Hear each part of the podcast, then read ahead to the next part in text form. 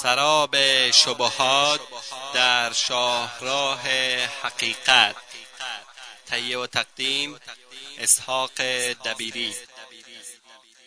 بسم الله الرحمن الرحیم. الحمد لله رب العالمين والصلاة والسلام على أشرف الأنبياء والمرسلين نبينا محمد وعلى آله وأصحابه أجمعين أما بعد. شنوندگان عزیز در حلقه قبلی درباره برنامه و نظام خدا بر زندگی مردم صحبت کردیم. دنباله بحث ما در این حلقه چنین است. بشریت امروزی از طریق علم پیروزی های شگفت و بزرگی که در دنیای سلامتی و بهداشت و پزشکی در برابر بیماری های جسمی به دست آورده و در کشف دارو و وسایل تشخیص امراض و علاج آنها خصوصا پس از کشف ترکیبات سولفاتی و پنسیلین و مایسین پیروزی ها و قدم های بزرگ و موفقیت آمیزی برداشته است. همچنین در دنیای صنعت و تولید موفقیت های چشمگیر را کسب کرده که بیشتر به کارهای معجزه و خارق العاده میماند و همواره راه ترقی و پیشرفت در این میدان پیش گرفته است. همچنین در کشف فضا و ماهواره ها و اقمار مصنوعی و سفینه های فضایی پیروزی های شگفت آوری را کسب کرده و همچنان کسب می کند. اما باید دید که تمام اینها چه تأثیر در زندگیش داشته است اثری که در زندگی روانی و معنویش داشته چیست آیا سعادت و خوشبختیش تأمین شده. آیا آرامش و اطمینان خاطر را برایش به بار آورده؟ آیا صلح و سلامتی به او بخشیده است هرگز؟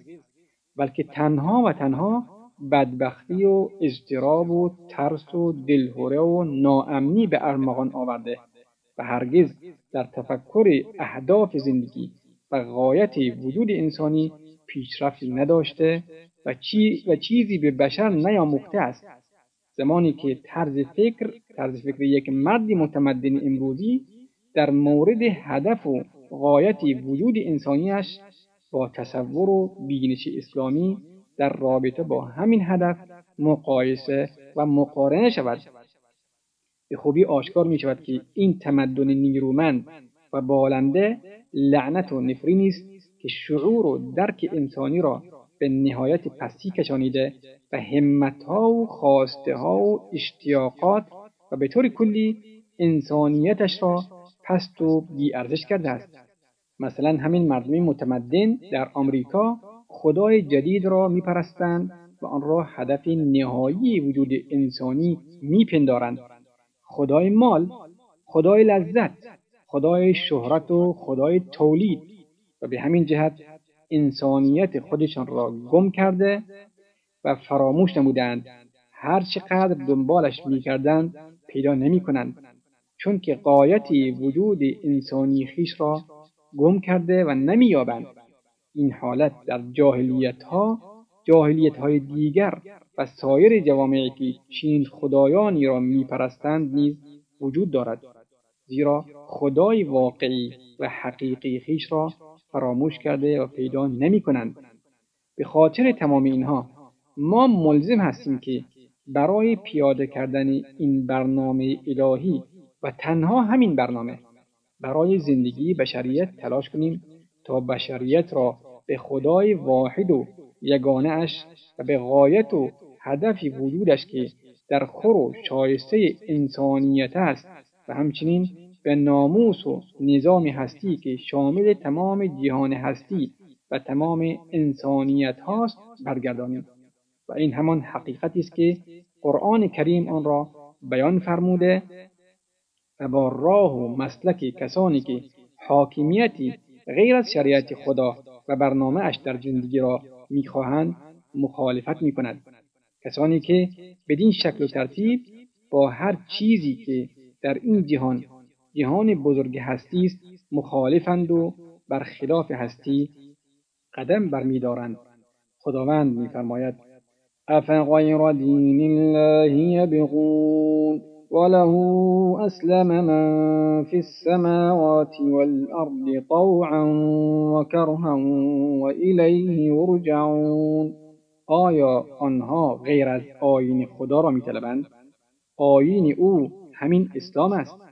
تمامی کسانی که در آسمان ها و زمینند چه از روی اختیار یا اجبار اسلام آوردند و در برابر فرمان او و همه به سوی او بازگردانده می‌شوند.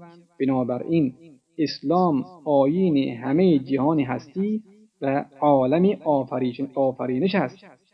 در اینجا قرآن مجید اسلام را به معنای وسیعی تفسیر کرده و می‌گوید تمام کسانی که در آسمان و زمینند و تمام موجوداتی که در آنها وجود دارند مسلمانند. یعنی در برابر فرمان او تسلیمند. زیرا روح اسلام همان تسلیم در برابر حق است. گروهی از روی اختیار طوعا در برابر قوانین تشریعی و تسلیمند و گروهی بی اختیار کرهن در برابر قوانین تکوینی او. برنامه ممکن و آسان. شاید باز هم بگویند اما بشریت نمی‌تواند بر پیاده کردن این برنامه عالی و منحصر به فرد دوام داشته باشند و در اجرای آن صبر و استقامت ورزند. چنان که می‌بینیم گروهی در دوره کوتاهی از تاریخ یعنی مسلمانان صدر اسلام که اولین بار این برنامه را در زمین پیاده کردند نتوانستند بر آن دوام داشته باشند و پس از چندی رهایش کردند و بشریت به دنبال برنامه های دیگری به راه افتاد که اگر چه به بلندی و عظمت برنامه اسلام نمی‌رسند اما بشریت را به این تلاش و کوشش طاقت فرسایی که در متن برنامه اسلام قرار دارد مجبور نمی‌سازند. شاید این سخن در وهله اول درست و صحیح به نظر برسد همانگونه که بسیاری از نویسندگان بر ثابت کردن این معنا در نفوس سخت حریص و علاقمند هستند و به افکار مردم القا و تلقین می کنند که این برنامه غیر عملی و پیاده شدنی نیست و به خاطر غیر واقعی بودنش فطرت بشری نمی‌تواند در دراز مدت تحمل کند و تنها یک دعوت خیالی و ایدئالیستی است که در افق پهناور و نامقدوری قرار گرفته است. این افراد در ماورای ثابت کردن این معنا هدف شوم و فریب دهنده دارند و آن اینکه می‌خواهند از این طریق بذر یأس و نومیدی را در دل مردم بیکارند و روح یأس و سستی نسبت به امکان از سر گرفتن و تجدید زندگی در سایه این برنامه را پراکنده سازند.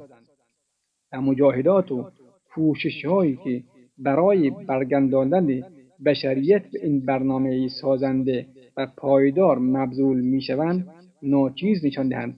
اسلام تلاش می کند و بسیار علاقمند است که رهبری جوامع, جوامع بشری را به عهده گیرد و بر آن تسلط و غلبه یابد تا احوال و اوضاعی در آن پدید آورد که تمام افراد را از انحرافاتی که بر فطرتشان آرز گشته رها و آزاد شدند و به نیروها و قوای خیر و نیکی نهفته در فطرتشان ظهور و آزادی و برتری ببخشد و تمام, تمام ممادهی که بین فطرت و رهاییشان به سوی خیر و نیکی که بدان سرشته شده وجود دارند از امیال بردارد.